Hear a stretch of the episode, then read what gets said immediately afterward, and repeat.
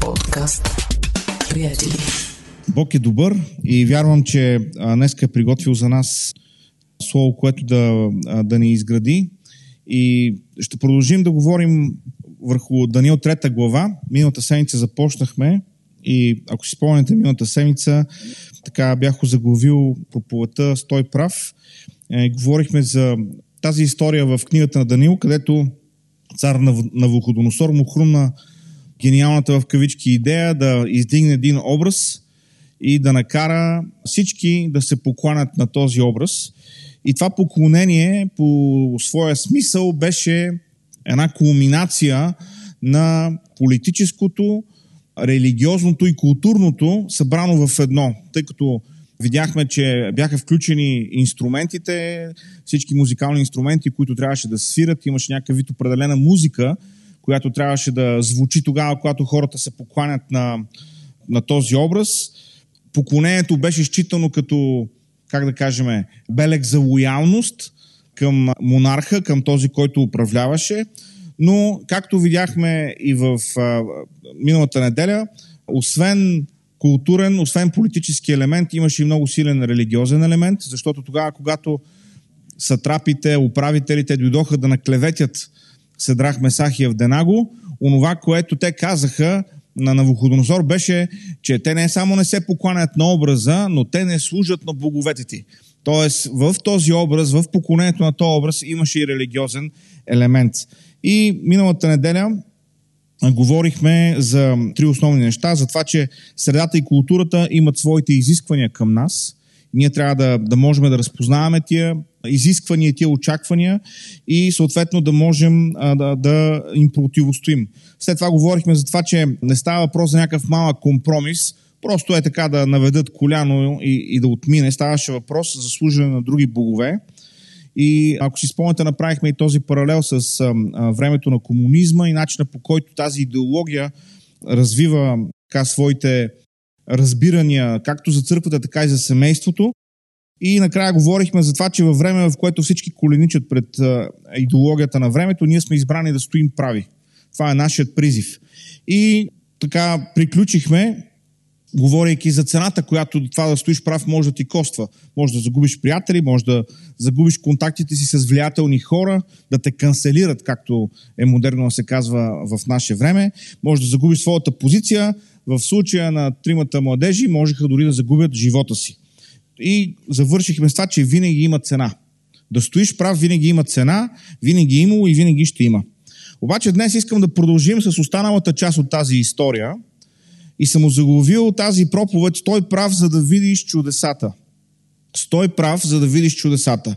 Защото видяхме е, изискванията на културата, на политическата система, на религията на времето към тези трима младежи, но това, което трябва да разберем е, че тогава, когато не избираме да стоим прави срещу идеологията на времето, срещу модните философски и културни тенденции, ние се лишаваме от Божието свръх естествено действие в живота си. Ние пропускаме да преживеем Бог по свръх естествен начин в живота ни. Това е което виждаме от тази история. Защото Седрахме Сахия в Денаго решиха да останат прави тогава, когато всички се покланяха. Те решиха да останат прави, въпреки че ясно осъзнаваха цената, която може да се наложи да платят. И дори тогава, когато бяха конфронтирани, сякаш нещо не бяха доразбрали, може би не сте разбрали, обаче всъщност като чуете тази музика, трябва да се поклоните и по-добре да го направите, защото кой е този Бог, който ще ви спаси, каза на Вуходоносор в тази трета глава. Седрах Месах и Евденага отговориха, на боговете ти няма да се кланяме, на този образ няма да се кланяме, защото нашия Бог може да ни избави, но дори и да не ни избави, казаха Седраха Месахия в Денаго, ние пак няма да се поклоним на този образ. Тоест, те разбираха цената. Те разбираха, че това нещо може да им коства живота. И така какво се случи? Навуходоносор беше твърде ядосан, твърде разстроен. А какво се случва, когато властелина е твърде разстроен, да той прави безумни неща. И така той нареди тази пещ да бъде нагорещена до крайна степен. Каза 7 пъти повече, най-вероятно означава максимално колкото може да бъде нагорещена. този израз. И хората, които трябваше да хвърлят, моето предположение е, трима човека трябва да бъдат хвърлени, поне 6 човека трябва да ги носят, нали, по двама на човек, така си го мисля. 6 човека поне, които трябваше да ги носят тия младежи, докато ги хвърляха, изгоряха от огъня, който излизаше от пеща. Защото се казва, заповедта на царя беше твърде настоятелна.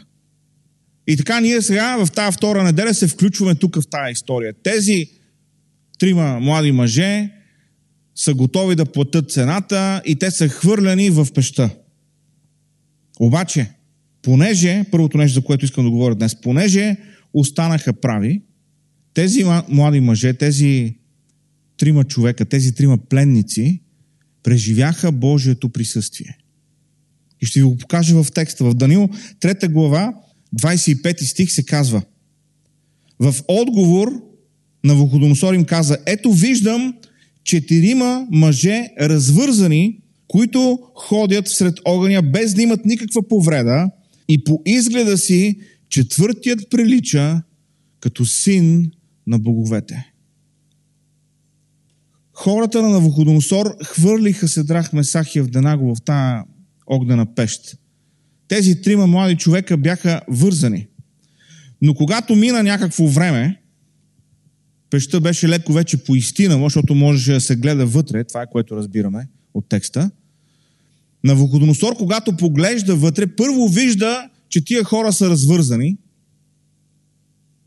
И второ, той може да брои и вижда, че те не са трима, а са четирима.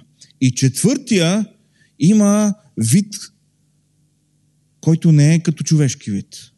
И начинът по който на Вълходоносор си го обяснява е, този четвърти прилича като син на боговете. Той не е от тази земя, той не е от това измерение. Бог дойде между Седрах, Месах и Авденаго. Те преживяха Божието присъствие, но нека ви предложа, че те преживяха Божието присъствие, защото останаха прави. Ако тези тримата бяха коленичили, както всички останали в тая долина, до тях нямаше да има четвърти, който прилича като син на боговете, който да коленичи заедно с тях. Те преживяха Божието присъствие, защото останаха прави. Да, те бяха в пеща, но в пеща Бог беше с тях. И не ни ли казва това и Псалом 23? Господ е пастир мой, няма да остана в нужда. На зелени пазбища ме успокоява, при тихи води ме завежда. Освежава душата ми. Води ме през прави пътеки заради името си. Да, и в долината на мрачната сянка, ако ходя, няма да се оплаша от зло, защото ти си с мен. В долината на мрачната сянка, Седрах, Месах и Авденаго преживяха Божието присъствие. Бог беше с тях, осезаемо. Нямаше капка съмнение. Бог беше по такъв начин с тях, че не само те го виждаха, но онези, които бяха техни противници, разпознаха Божието присъствие между тях. Няма да се оплаша от зло, защото ти си с мене. Твоя джезел и твоята тояга, те ме утешават. Долината на мрачната сянка не звучи като място на комфорт. Не звучи като място на удобство. Огнената пещ не звучи като място, където човек така прави резервация, за да се изкара отпуската.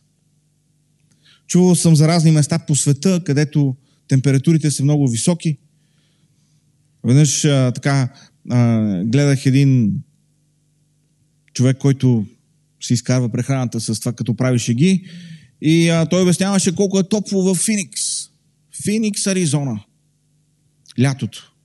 Отварям вратата, стъпвам на асфалта и подметката ми остава там. Толкова е топло, толкова е нагорещено. Е, тази пещ беше много по-топла. И никой не си прави резервация да си изкара почивката в огнената пещ. Но Божието специално присъствие беше с тези младежи.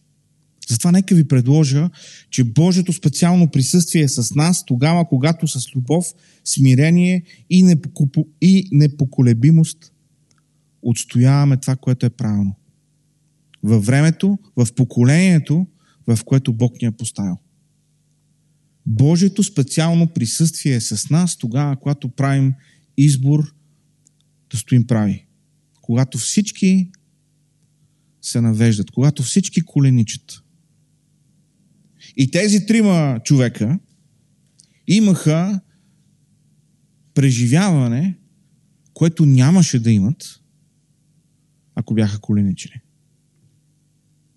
Ако бяха направили компромис. Второто нещо, което искам да видим тук. От една страна, това, че останаха прави, им даде да преживеят, даде им възможност да преживеят Божието присъствие.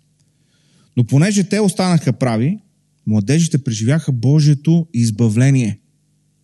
Сега има разлика между Божието избавление и Божието присъствие. Ще видите как. Трета глава, 27 стих на Даниил казва. И като се събраха сатрапите, наместниците, областните управители и царските съветници, видяха, че огънят не бе имал сила върху телата на тези мъже. Косъм от главата им не бе изгорял и шалварите им не се бяха изменили, най-вероятно цвета им не бяха обгорели, нито даже миризма от огън не беше преминала на тях. Седрах Месах и Евденаго в тази огнена пещ преживяха не само Божието присъствие, това, че Бог беше с тях, но те преживяха и Божието избавление. Тоест, злото, което обикновенно се случва тогава, когато си в пеща – Злото обикновено, което се случва тогава, когато си в долината на мрачната сянка. Те бяха избавени от това зло. Божието избавление е различно от Божието присъствие. Божието присъствие е Бог е с нас в трудните моменти. Божието избавление е Бог ни избавя от трудните моменти. И разбира се, в Божието Слово имаме примери за това. Петър, апостол Петър, попадна в тъмницата, само че, докато беше в тъмницата, той беше избавен, спасен от тази тъмница. Четеме за това нещо в Деяния на апостолите, 12 глава, и там 9 до 11 стихове. Деяния на апостолите, 12 глава, 9 до 11 стихове. И Петър излезе и вървеше отзад. Петър беше видял един ангел. Оковите бяха паднали. Стражата беше заспала и ангела му каза да върви след него, за да го изведе от затвора. И Петър върви след ангела. Петър излезе и вървеше отзад, без да знае, че извършеното от ангела е действителност, но си мислеше, че вижда видение. А като преминаха първата и втората стража, дойдоха до желязната порта, която води в града и тя им се отвори сама. И като излязоха през нея, изминаха една улица и ангелът веднага се оттегли от него. И Петър, когато дойде на себе си, каза, сега наистина зная, че Господ изпрати ангела си и ме избави от ръката на Ирод и от всичко, което юдейските люди очакваха. Петър беше в килията, Петър беше в затвора, Петър беше окован. Онова, което го очакваше, не беше добро.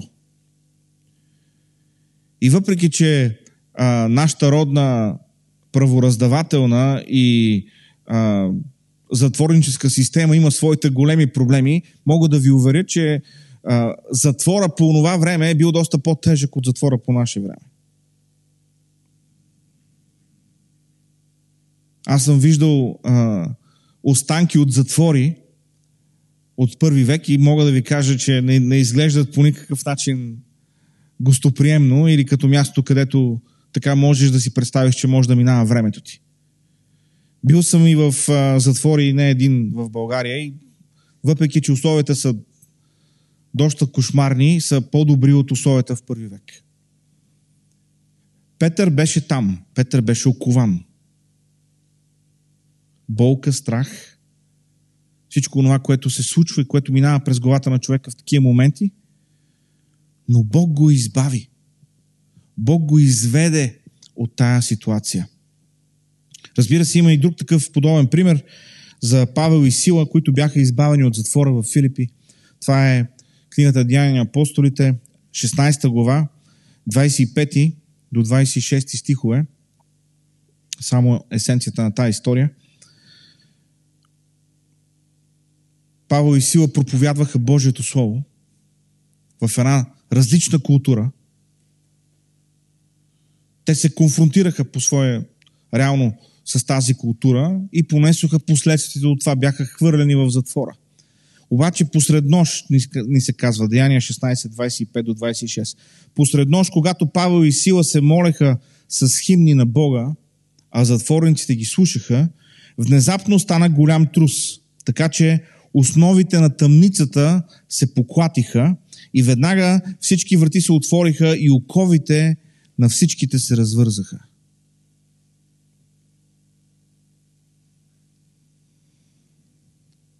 Филип е на около 3 часа и половина път от тук. И днес може да отидем да, да видим тази килия. Тя още стои. Най-вътрешната килия на затвора е запазена. Килията, където са били Павел и Сила.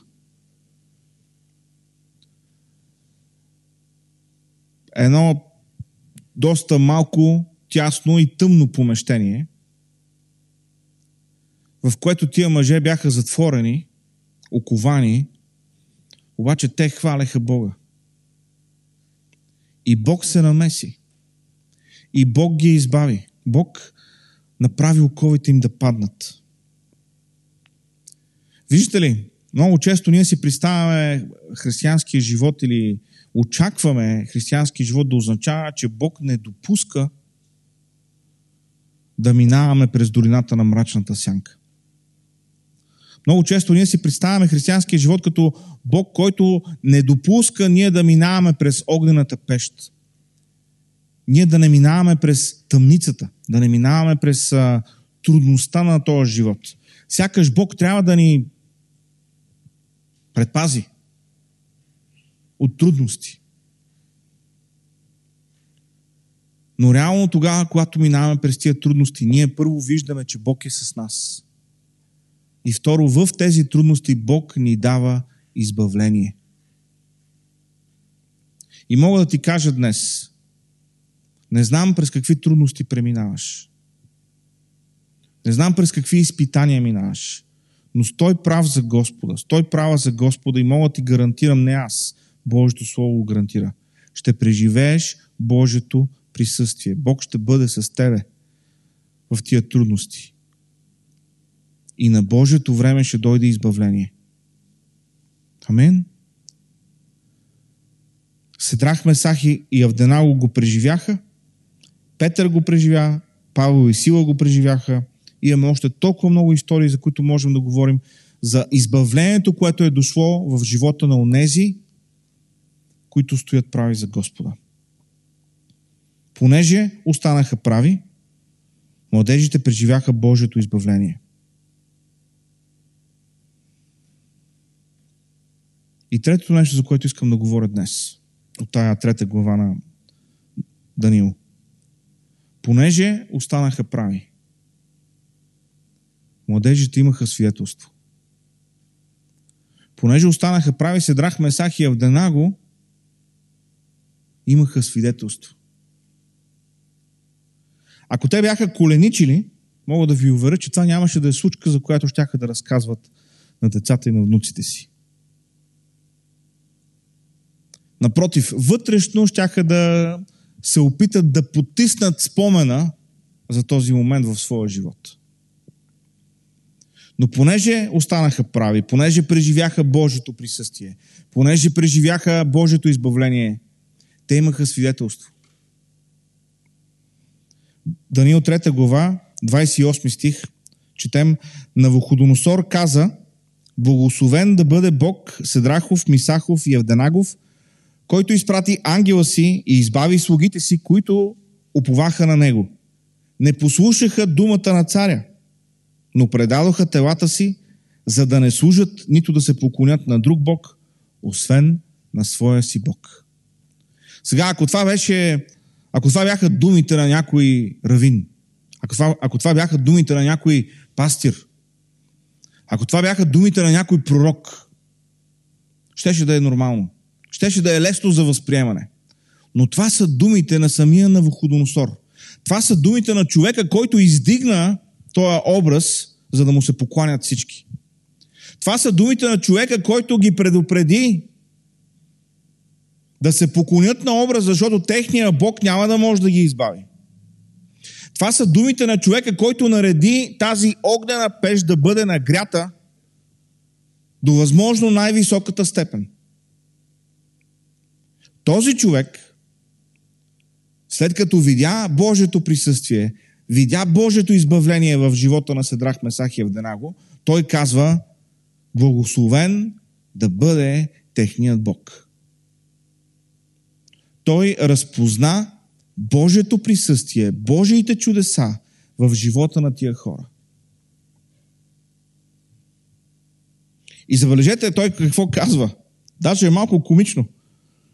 Не послушаха думата на царя. Тоест не послушаха моята дума. Аз им бях заповядал, обаче те не ми се покориха. И мисля, че там, където е нужно да отдадеме дължимото, трябва да го отдадеме, защото в случая на Вуходоносор, според мен е ясно осъзнава какво казва и въпреки това го казва. Той казва, тези хора не се покориха на думите на монарха, на властелина. Но техния Бог ги избави. И това е свидетелството, приятели. Свидетелството не е само за лична полза. Какво Бог е направил в моя живот. Свидетелството е какво Бог е направил в моя живот и което другите виждат и поглеждат към Него или се насърчават от това нещо. Или ревнуват и те да го преживеят в живота си. Не послушаха думата на царя, но предадоха телата си, за да не служат, нито да се поклонят на друг Бог, освен на своя си Бог. Ако винаги търсим комфорта, ако винаги търсим минималното съпротивление в този живот, няма да имаме свидетелства за Божието присъствие и за Божията намеса в живота си. Да, тогава, когато дойдат здравословни изпитания, тогава, когато дойдат този тип неща, разчитаме на Бога. Бог се намесва и ние имаме свидетелство. Но освен тези свидетелства, има и други, които Бог иска ние да имаме в живота си. И те са свързани с Неговата намеса тогава, когато ние стоим за това, което е правилно. Понеже тези млади мъже бяха готови да платят цената, най-високата цена за своите убеждения. Те имаха свидетелство. И нека ви предложа, че едва ли в времето, в което живеем, на нашите ни се наложи да платим най-високата цена за своите убеждения. Дълбоко се съмнявам, че някой от нас тук в залата или някой от вас, които ни гледате, ще се наложи да плати с живота си за това, че вярва. Днес ние сме а, изправени пред далеч по-тривиални избори в живота си. И може би това е част от, как да кажа, от тъжната страна на времето, в което живеем, защото живота ни не е застрашен, собствеността ни не е застрашена, семействата ни не са застрашени и ни е трудно да стоиме заради далеч по-тривиални неща, които можем да загубим. Ако търсим комфорта, няма да преживеем Божието присъствие и намесата му в живота ни. Има един пасаж във, второ, във второто послание на апостол Павел към Коринтияните, 11 глава. 2 Коринтияни 11 глава, 23 до 28 стихове, където апостол Павел изброява изпитанията, които има в живота си, страданията, през които е преминал. Сега това е част от един аргумент на Павел, в който той пише а, на коринтините един вид защитава своето апостолство, коригира а, проблеми при тях, но в този пасаж, 2 Коринтини 11, 23 до 28, той казва Бил съм в повече трудове, в тъмници още повече, в бичувания чрезмерно много пъти и на смърт. Пет пъти юдеите ми удариха по 40 удара без един. Три пъти бях бит с тояги. Веднъж ме биха с камъни. Три пъти съм претърпял корабокрушение. Една нощ и един ден съм бил по морските дълбочини. Много пъти съм бил и в пътешествия, в опасност от реки, в опасност от разбойници, в опасност от съотечественици, в опасност от езичници, в опасност в град, в опасност в пустинята, в опасност по море, в опасност между лъжебратя, в труд и мъка, много пъти в неспане, в глад и жажда, много пъти в неядане, в студ и в голота. И освен другите неща, които не споменавам, има и това, което тежи върху мене всеки ден, грижата за всичките църкви. Гледам го този списък и се чудя кои от тия неща съм преживял в живота си заради това, което вярвам, заради това, което споделям с хората, заради принципите, които отстоявам. А бил ли съм в опасност в пустиня или в море? Бил ли съм в опасност между разбойници? Бил ли съм в опасност в град? В труд, в мъка? Колко пъти съм бил в неспане? Или пък гладен съм останал заради Евангелието? или заради моето свидетелство за Христос, или в жажда, в студ, в голота. Това са неща, които са толкова абстрактни за нас във времето, в което живеем. Може би, ако говорим с нашите братя бежанци, които бягат от страни, които наказват смяната на вярата, може би ще чуем подобни свидетелства. Но ние днес, 21 век, в Европа, никой от нас не е преследван. Никой от нас не плаща тая цена. Но понеже Павел беше преминал през тия неща, затова 2 Коринтини 12 глава, първи стих, понеже главите и, и стиховете са за наше удобство, Павел не е писал в глави и стихове, той просто е писал писмо. Но текста там продължава и той казва, принуден съм да се хваля, при все, че не е за полза, но сега ще дойда до видение и откровение от Господа и след това започва да разказва свидетелствата, които има. Уния неща, които е получил от Господа. Обаче, вижте, първо говори за гоненията, които е имал, за цената, която е платил за Евангелието и след това говори за виденията и за уния неща, които е получил. Вижте те са свързани тия неща. Те не са в две различни глави. Те са един и същи текст, който продължава. Понеже Павел беше стоял прав, въпреки опасността от затвор, от биене, от наказание, опасност в град, в пустиня, неядане, не спане, понеже беше останал верен в тия неща, за това беше преживял откровенията, свидетелствата, които имаше, за които говори в 12 глава. Възнесъл се на третото небе, видял неща, които с думи не могат да бъдат изговорени. Получил откровения, които други не са виждали. Защо? Заради цената, която беше платил. Тогава, когато стоим за Господа, имаме свидетелство пред света. Имаме свидетелство пред света. По същия начин, както на Вуходоносор видя тия мъже, видя, че косъм от главата им не беше изгорял, видя, че боядисаните им дрехи от огъня цвета не се беше променил, никъде нямаше опърлено, никъде нямаше изгорено. И не само това, но ориенталските парфюми, с които се бяха напарфюмирали тия трима мъже, още миризмата си беше на тях, въобще не се бяха умирисали на огън. Не се бяха, дори нямаха мирис на дим по себе си. Така ги беше опазил Бог. Това беше свидетелството, което на Вуходоносор видя. И той го засвидетелства. И той го каза, дори с риск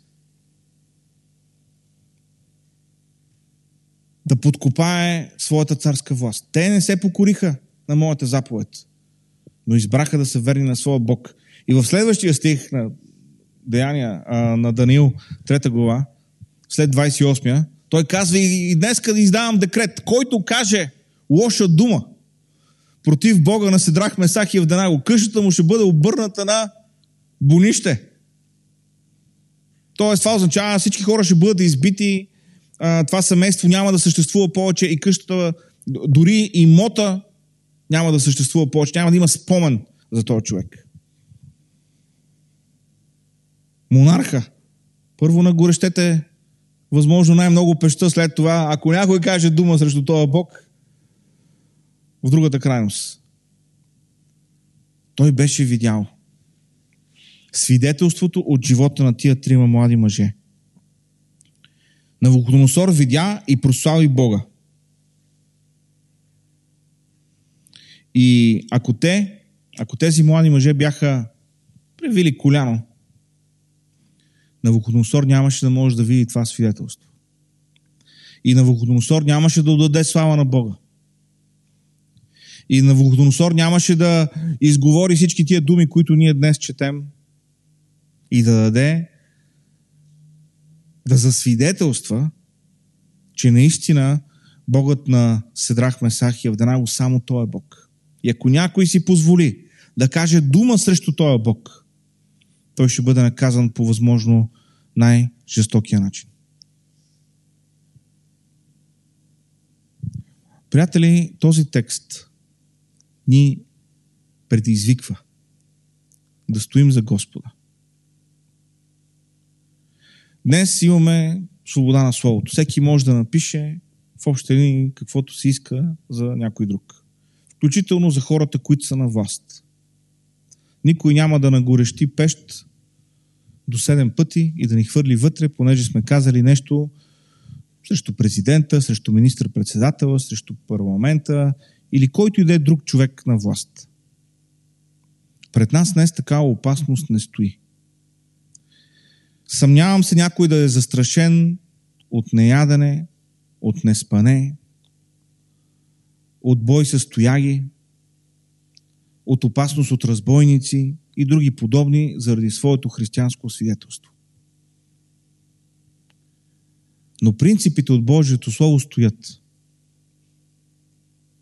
Ако ние не стоим за уния неща, които са правилни, ако ние не стоим за Бога, няма как да преживеем Неговото специално присъствие. Ако ние не стоим за Бога, няма как да преживеем Неговото избавление. И ако ние не стоим за Бога, няма как да имаме свидетелство за онова, което Бог е направил в живота ни.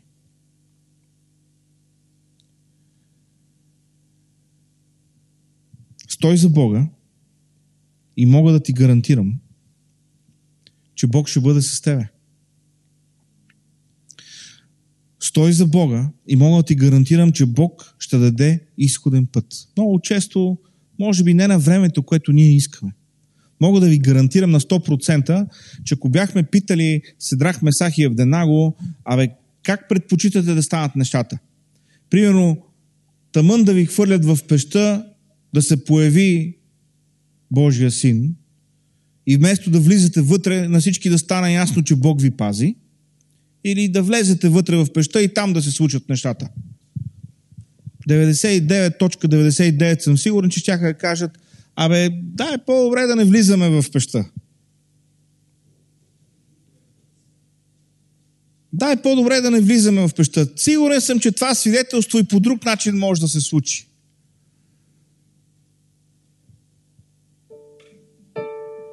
Но там, в пеща, в долината на мрачната сянка, Бог даде избавление. Стой за Бога и Той ще ти даде избавление. Може да не е на времето, което ти искаш. Може да не е на времето, което аз искам. Но Той няма да се забави. На точното време ще дойде. когато стоим за Бога и преживеем Неговото присъствие и преживеем Неговото избавление, ние имаме свидетелство. Свидетелство, което не е само наше част от това, което Бог е направил в живота ни, но свидетелство за тези около нас, които са ни видяли да стоиме, въпреки цената.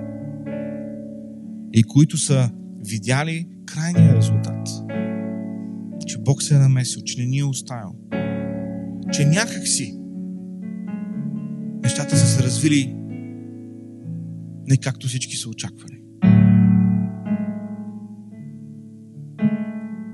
Онова, което Бог направи в живота на Седрах, Месах и Евденаго, беше много различно от това, което дявола беше планирал за тях. Да се поклонат или да изгорят в пеща. Но Бог даде избавление. Бог ги посети и Бог им даде свидетелство. И аз вярвам, че тогава, когато ние стоим за Господа, ще преживеем Неговото присъствие, ще преживеем Неговото избавление и ще имаме свидетелство. Амин. Нека си справим да се молим. Халелуя. Халелуя. Господи Боже, благословено да бъде Твоето име. Господи, благодарим Ти, че живеем в това благовремие.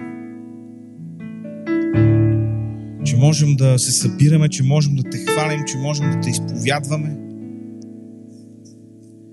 И Господи, проблемите, трудностите, пред които сме изправени, са толкова тривиални.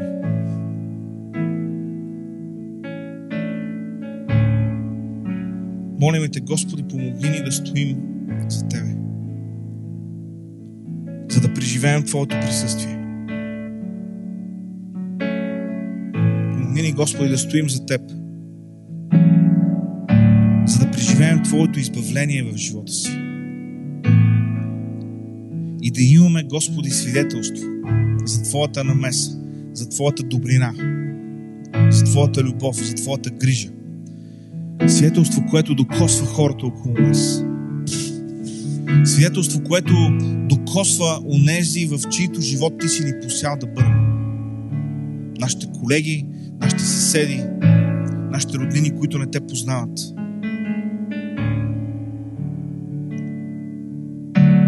Благославяме те, Господи, и те молиме, работи в нас.